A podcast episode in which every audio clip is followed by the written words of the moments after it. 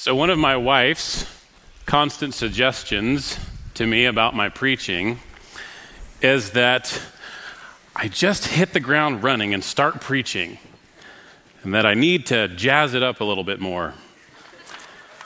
Which is kind of ironic since my wife, having been married to me for 15 years, knows that in all of my life, but certainly those 15 years, probably no one has ever used the word jazzy to describe anything about me. So I'm just going to go with my standard MO and hit the ground running. that work for you? Thanks. Um, I, w- I have been amazed as we've been sitting here uh, in worship. I said this at the beginning of the first service. I'm sure I'll say it at the beginning of the third. How how woven together the fabric of the worship uh, that Walt has led us in has been with the passage that we're going to be in um, this morning. I mean, some, some of these songs have been the soundtrack of my sermon preparation. Some of these passages have been uh, what I've been thinking about as uh, I've been, been working on this sermon. And so I'm just so grateful for the way that the Lord has, has woven this together. And I just would love to, to open in prayer and ask that the Lord would take the, the, the words of our lips that we've just sung and match them now to the meditations of our hearts on uh, this passage in Mark's gospel. So let's pray. Father, we come to you uh, as people who have sung great truths to ourselves, to one another.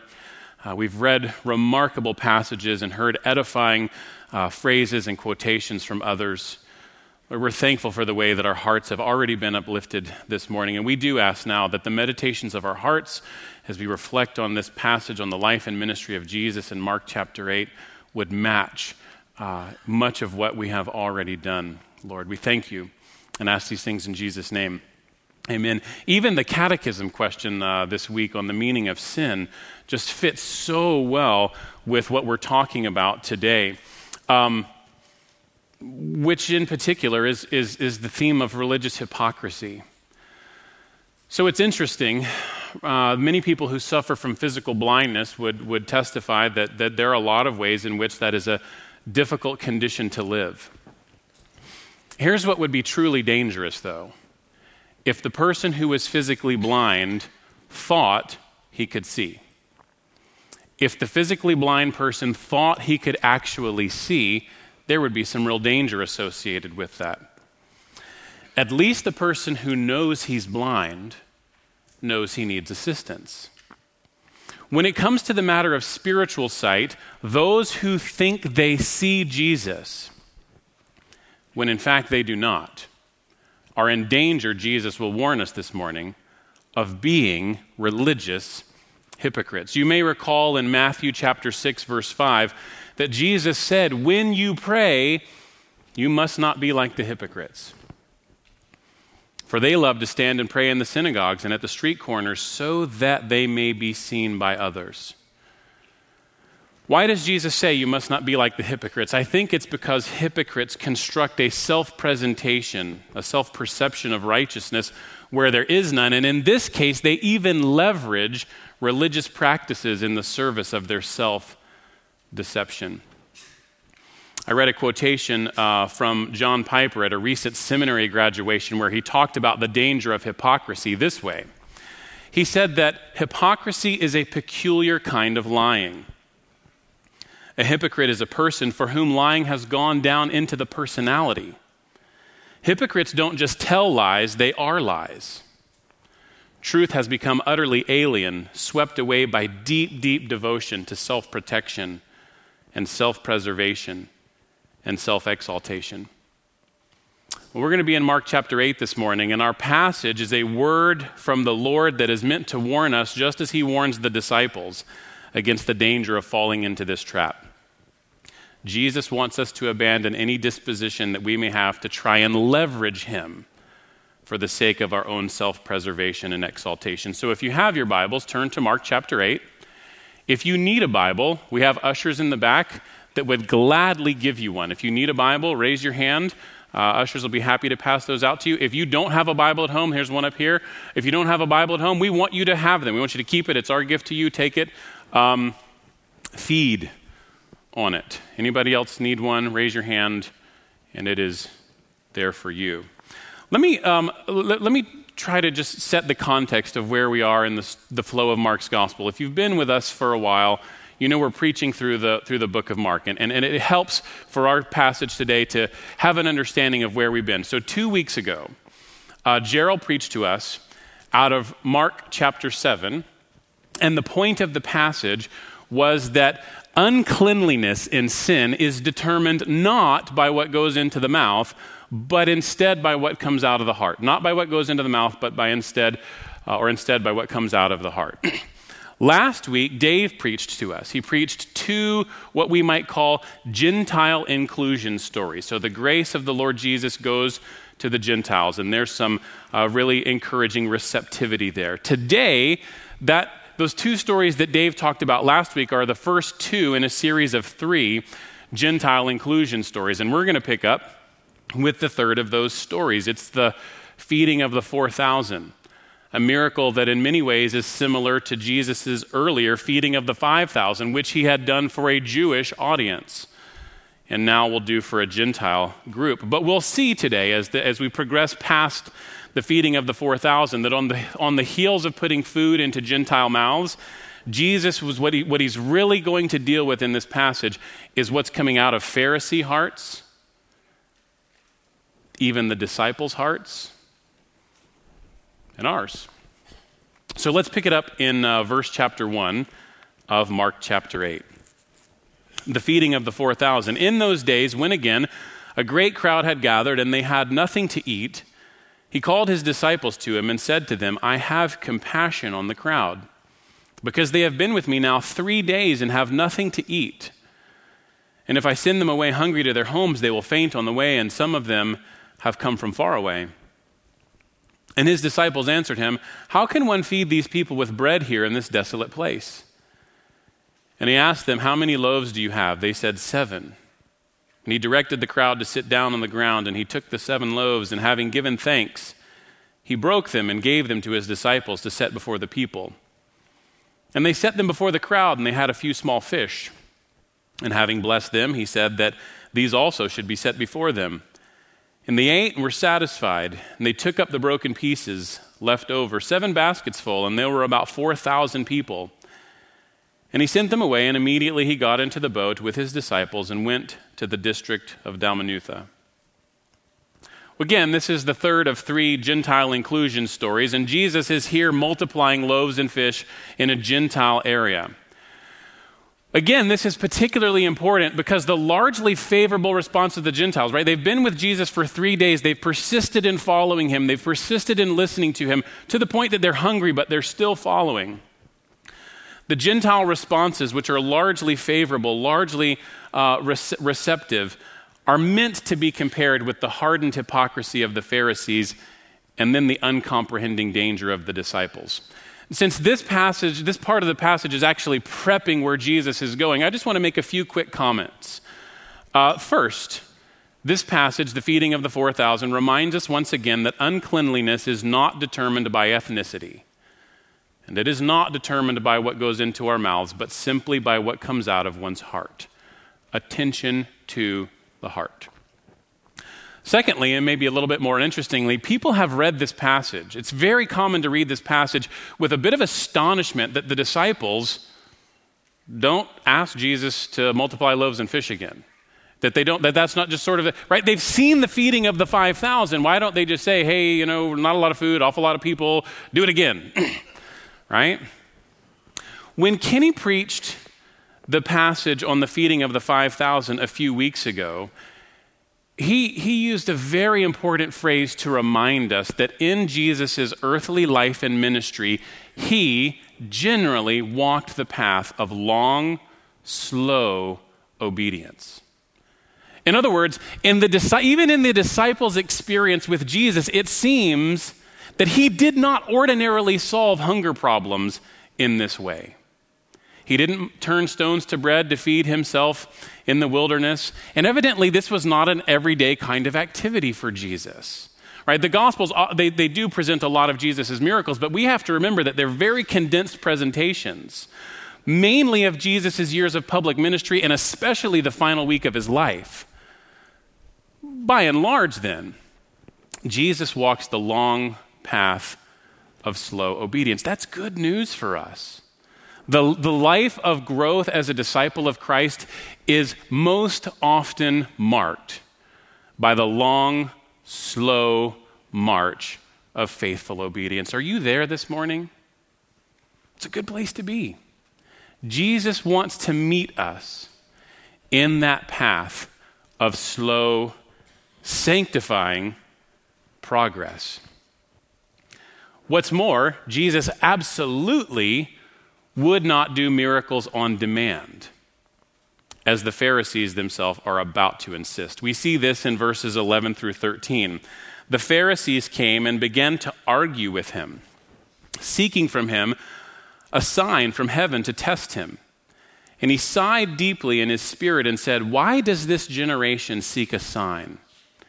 Truly I say to you, no sign will be given to this generation. And he left them and got into the boat and went to the other side. This, this particular part of the passage is very antagonistic. This is not a friendly dialogue. The Pharisees have come challenging Jesus, right? Demanding things, insisting that Jesus produce signs, that he's from God. And Jesus' own refusal to grant the sign is antagonistic in some sense as well. You saw in verse 13, Jesus left them. And I think there's something symbolic even about this being sort of a definitive departure of Jesus from the Pharisees. He's, that, that, that, the time is over, right? Done with them. But the issue for the Pharisees isn't really that they need more proof that Jesus can do miracles. They're not, they're not really disbelieving that he has power. They've seen it, they've heard of it, they've witnessed it. The problem isn't that they don't know that he can do miracles, the problem is that they don't know him. You remember way back in Mark chapter 3 when some of the scribes approached Jesus and challenged him about his power, right, for, for, for doing uh, exorcisms, demonic deliverance? What do they say to Jesus? They say, Your power is demonic in origin. Friends, if you look at Jesus and see Satan, that's blindness. There can be remarkable awareness of facts about Jesus, truths about him, power that he has, miracles that he can do, and be utterly blind to who he is. that's what's going on here. The Pharisees insist that Jesus offer them definitive proof somehow that he's from heaven, that he's from God. And of course, Jesus refuses to be leveraged in the service of their blindness. If they would see, they must repent and not demand. And the same thing is true for us. Where are we approaching Jesus with our laundry list of demands and insisting that he do X, Y, or Z in order for us to trust him or follow him? The way of sight is the way of repentance not the way of demands. So, up to this point, first two of our stories this morning, we've seen Gentile receptivity to Jesus on the one hand, we've seen the hardness of the Pharisees' hearts, and this is all leading up in Mark's presentation to Jesus warning the disciples of the same danger of hypocritical hardness in the face of the Lord. And, and we will see the Lord's mercy to them. But before we do, we see the disciples' dullness. Look at verse 14. Now they had forgotten to bring bread. This is they are the disciples. And they had only one loaf with them in the boat, and he cautioned them, saying, Watch out, beware of the leaven of the Pharisees and the leaven of Herod. And they began discussing with one another the fact that they had no bread. And Jesus, aware of this, said to them, Why are you discussing the fact that you have no bread? Do you not yet perceive? Or understand? Are your hearts hardened? Having eyes, do you not see? Having ears, do you not hear? Do you not remember? When I broke the five loaves for the 5,000, how many baskets full of broken pieces did you take up? They said to him, 12. And the seven for the 4,000, how many baskets full of broken pieces did you take up? And they said to him, Seven. And he said to them, Do you not yet understand. So, on the heels of the previous scene with uh, the Pharisees insisting signs from Jesus, Jesus is now warning the disciples against the very leaven of the Pharisees and Herod. I think there are three things uh, that, if we, if we just kind of tease these out very quickly, will help us to understand what's going on in this really one of the climactic aspects of our passage this morning. First, why does Jesus speak about leaven in a negative sense? Why does he speak about leaven in a negative sense? In Israel, every grain offering was to be made without yeast. Yeast very quickly became associated in Israel's life with us as a symbol of uncleanliness and sin, particularly because of its invisible and subtle spreading nature, right? A little bit of yeast can infect the entire lump in a very quick and unseen fashion. So it begins to take on this symbolism of uncleanliness and sin. Maybe more curious, though, is the linking of the Pharisees with Herod. And that's kind of unusual, right? On the surface, maybe we don't think they have an awful lot in common. So, why would he call it the leaven of the Pharisees and the leaven of Herod? When Luke talks about the leaven of the Pharisees, he calls it the leaven of hypocrisy. Okay? And I think that Jesus' point in Mark's presentation here is that regardless of the external appearances of the Pharisees on the one hand and Herod on the other, they both have the same internal leaven, yeast in their hearts, this hidden hypocrisy of trying to leverage things to their own advantage. It's probably more obvious with the Pharisees. Right? We've seen in, in Mark chapter 7 that they try to manage their righteousness with an emphasis on externals so much so that in, G, in, in uh, Mark chapter 7, Jesus quotes Isaiah and condemns them, saying, they honor, This people honors me with their lips, but their hearts are far from me. That's the uh, obvious uh, emphasis on religious external management. What about Herod? This is the one I, I've, I spent the most time trying to, to gain some traction here. Mark's the only one who calls it the leaven of Herod. but I think Mark does that on purpose. Because just two chapters prior to this, Mark has given us quite a bit of insight into Herod Antipas. And one of the things that he tells us about Herod in that passage is that Herod has this curious, interesting relationship with John the Baptist, who's calling him out for the sin of having his brother's wife. Herod's got this curious interest uh, in John the Baptist. The passage even tells us that Herod knows that John was a righteous man, and probably Herod believes that John is right in calling out this marriage. Flip, flip back a page to Mark chapter 6, maybe two pages. Mark chapter 6, verse 18. Listen to this.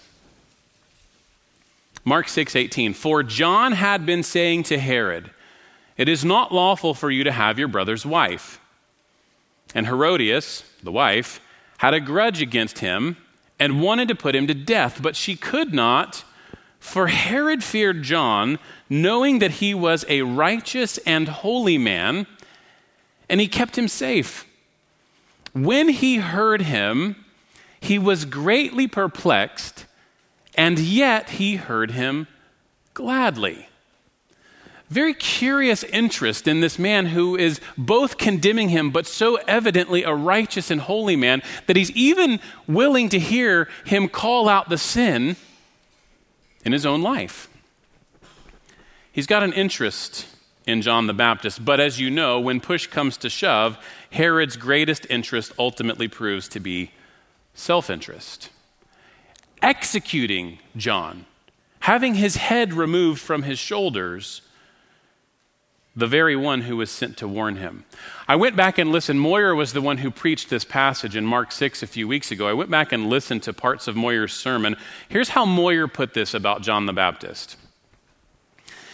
He said, Herod knew John the Baptist was right, but said, No, I'm good. I've got this. And in his hypocrisy, he drove right over the cliff to his own destruction. The problem with Herod and the Pharisees is not that they don't know something of Jesus' power, right? The Pharisees, we've already seen, they, they know his power, they think he's not from God. Herod thinks Jesus is John the Baptist raised to life because he had executed him. They know of Jesus, they know of his miracles and intrigue. Their problem is that they don't know him, so they don't trust him. And instead, they rely on their own devices that, in some ways, are very different systems of self management, right? Some ways, very different systems. But they were systems that they could plan, predict, control, and ultimately do not work. Third, why is Jesus so sharply critical of the disciples? He's really hard on them here.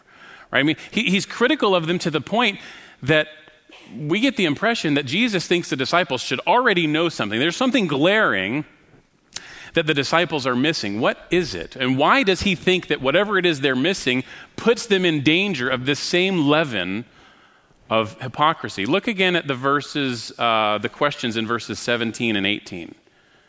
Very sharp, very direct. Do you not yet perceive, back in chapter 8, do you not yet perceive or understand? Are your hearts hardened?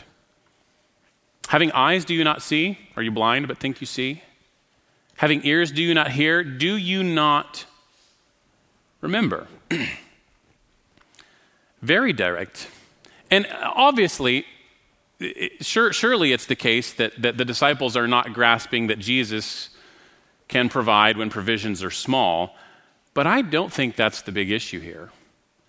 I think the big issue for the disciples in this passage is not just that they don't understand that Jesus can make a bunch of bread in the boat just like he did on the shores, they don't fully understand Jesus. They're anxious about bread. Jesus is upset that they don't understand clearly who he is.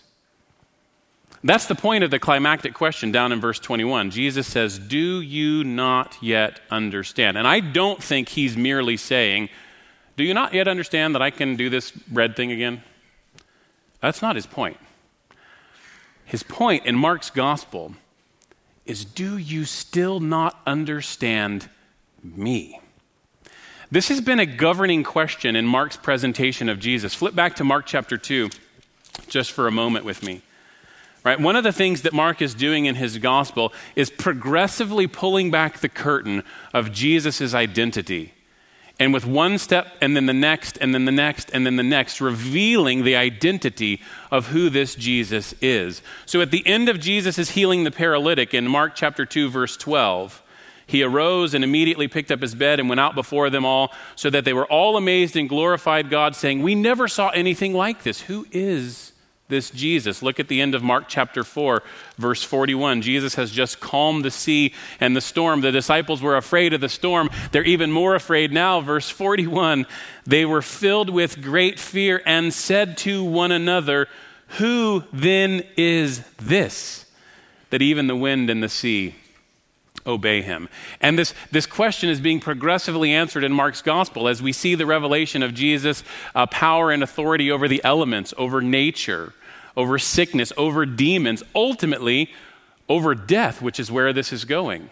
And not surprisingly, the revelation of how Jesus will exert his power over death is a revelation that will cause the disciples to stumble again.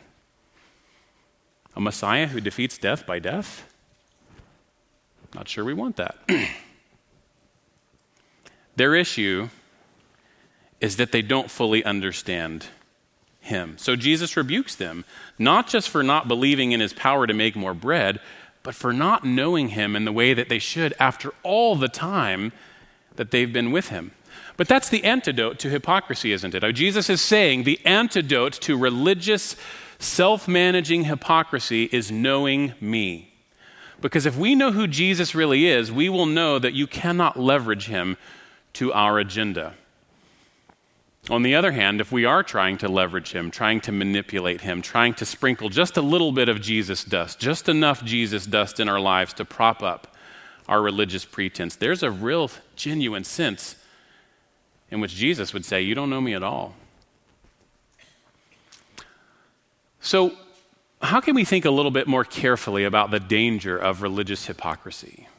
What it entails, how we can know if it's thriving in our hearts, and then how we may repent from it. Here's a couple of thoughts. I think that one of the, re- the reasons that religious hypocrisy is viewed as such a deadly reality in the scriptures is because, on the one hand, it underestimates the problem of sin, and on the other hand, it overestimates our ability to manage that problem on our own. Let me say that again. It underestimates the problem of sin on the one hand and overestimates our ability to handle that problem on our own. And it, this religious hypocrisy is actually an expression of unbelief, right? If I rely, if I put my trust, my hope more in my own devices, if I feel more safe self protecting than I feel safe in the arms of Jesus, that's an expression of unbelief, isn't it?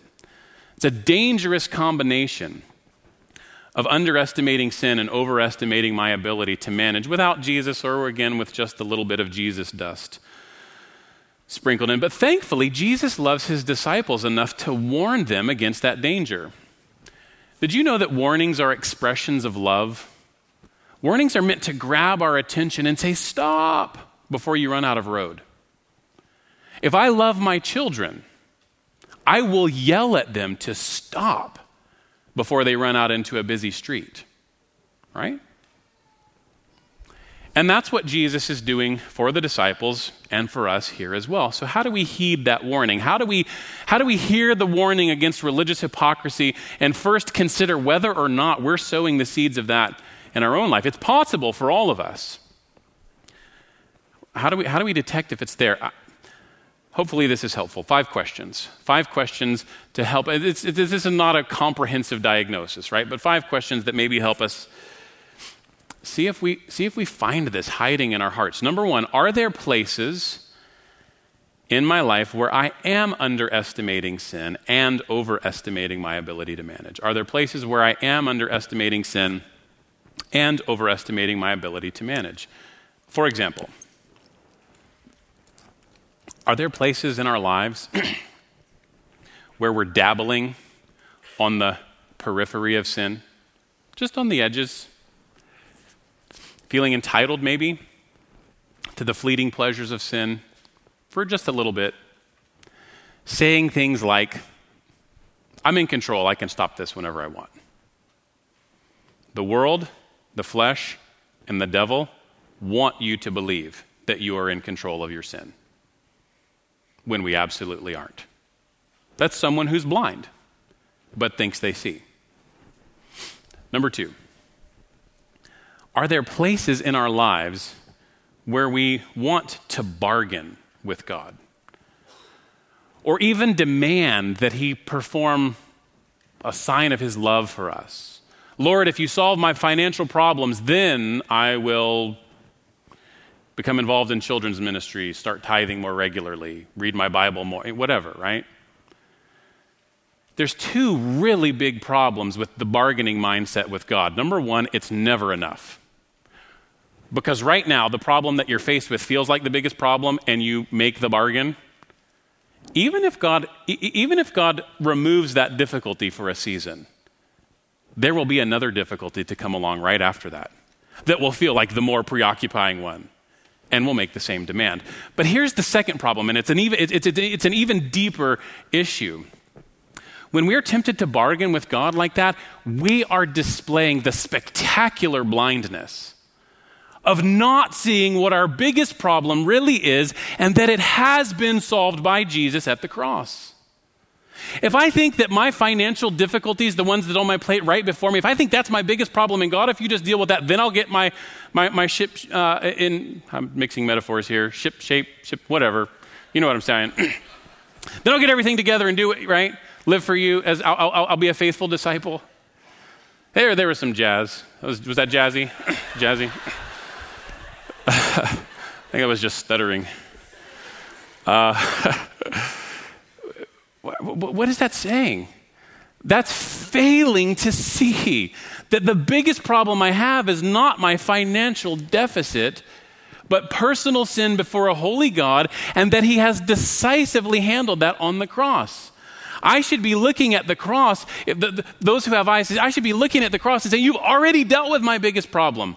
So I'm going to trust you for this one too. spectacular blindness by people who think they see. And we all do this. Number three, what does the tenor of your prayer life tell you? What does the tenor of your prayer life tell you about the way you view God, the way you relate to Jesus, right? Prayer is a lifeline of intimacy and communion with God. Do we pray as though God were the cosmic vending machine, right? Input prayer, output what I want when I want it? That should tell us something. Right? That should tell us that there's a cooling in relationship to Jesus, viewing him as someone we can leverage to get our way. Number four, do you find places? Do we find places where we are focused on external appearances? Jesus called the Pharisees whitewashed tombs. He said they manage fairly well on the outside, but inside they are rotting. If we manage externals without attending to the heart, Jesus says we're hypocrites. Number five, how do we respond to the news of someone else's sin? Do we respond with sort of holier than thou pretense? Glad I'm not like that person. Turn to Luke 18.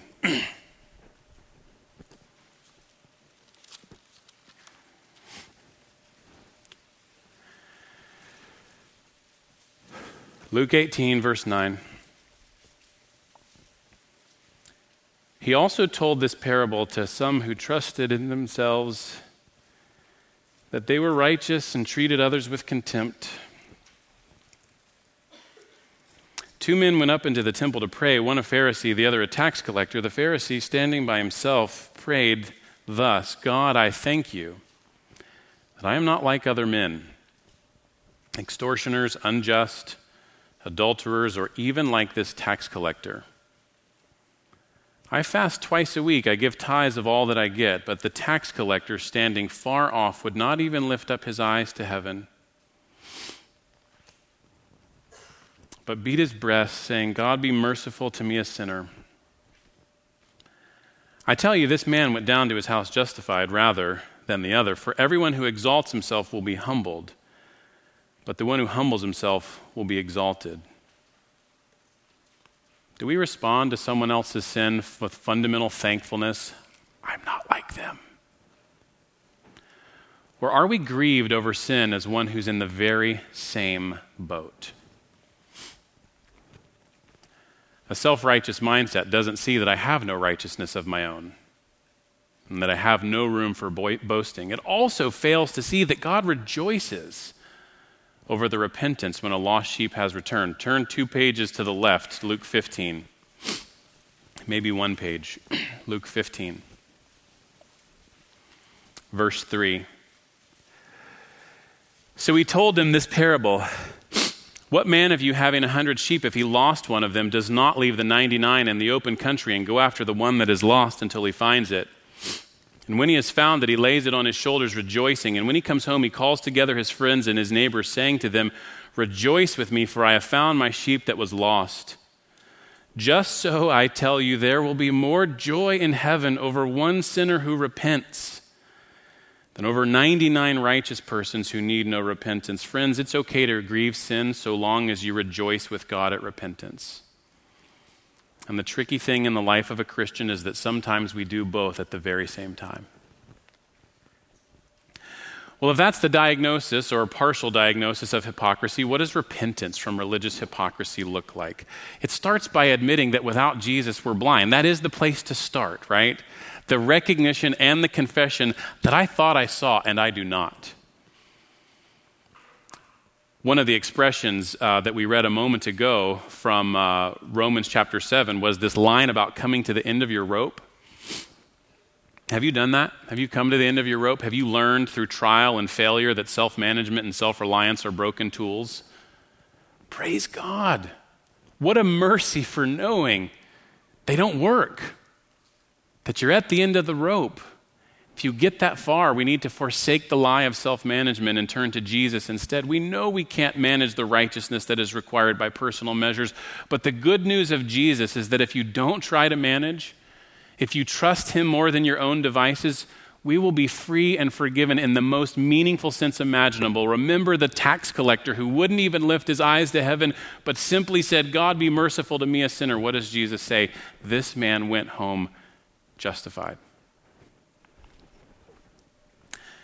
And from that point forward, we need to be patient with the path of gradual spiritual growth, slow obedience, willingness to be guided at every step along the way by Jesus, relying, trusting, not demanding, being guided by his word. Will you do this for me? Will you write down in your notes, if you're taking notes, Ephesians 1 15 to 21? We don't have time to look there now. But it's a kind of prayer that's a wonderful prayer for saints in the path of slow obedience to pray. Take a look at that later on. It'll be a blessing to you. In light of all of that, Mark tells one more story to show the superiority of Jesus to all other managing systems. He doesn't leave us. The warning is good, right? It's important for us to hear, but he doesn't leave us with the warning. He follows up Jesus' sharp warning of the disciples with one more account of a very unique healing that Jesus does especially for the sake of the disciples. And I think also for us. Look at verse 22. Uh, back in Mark 8, verse 22. They came to Bethsaida, and some people brought to him a blind man and begged him to touch him. And he took the blind man by the hand and led him out of the village. And when he had spit on his eyes and laid his hands on him, he asked him, Do you see anything? It's a very familiar question to what Jesus just asked the disciples. What, do you not understand? Do you see me?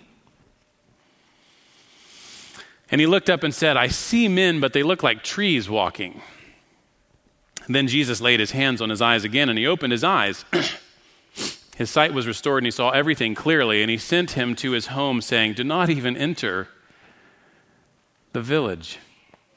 The key distinctive about this healing is that it is the only place in all of the Gospels where healing is granted in two stages, a two step progressive process, right? Step one, spit, hands what do you see? Trees walking. Step two, okay, see clearly. It's the only place in all the Gospels we have a miracle of Jesus that is recorded like this.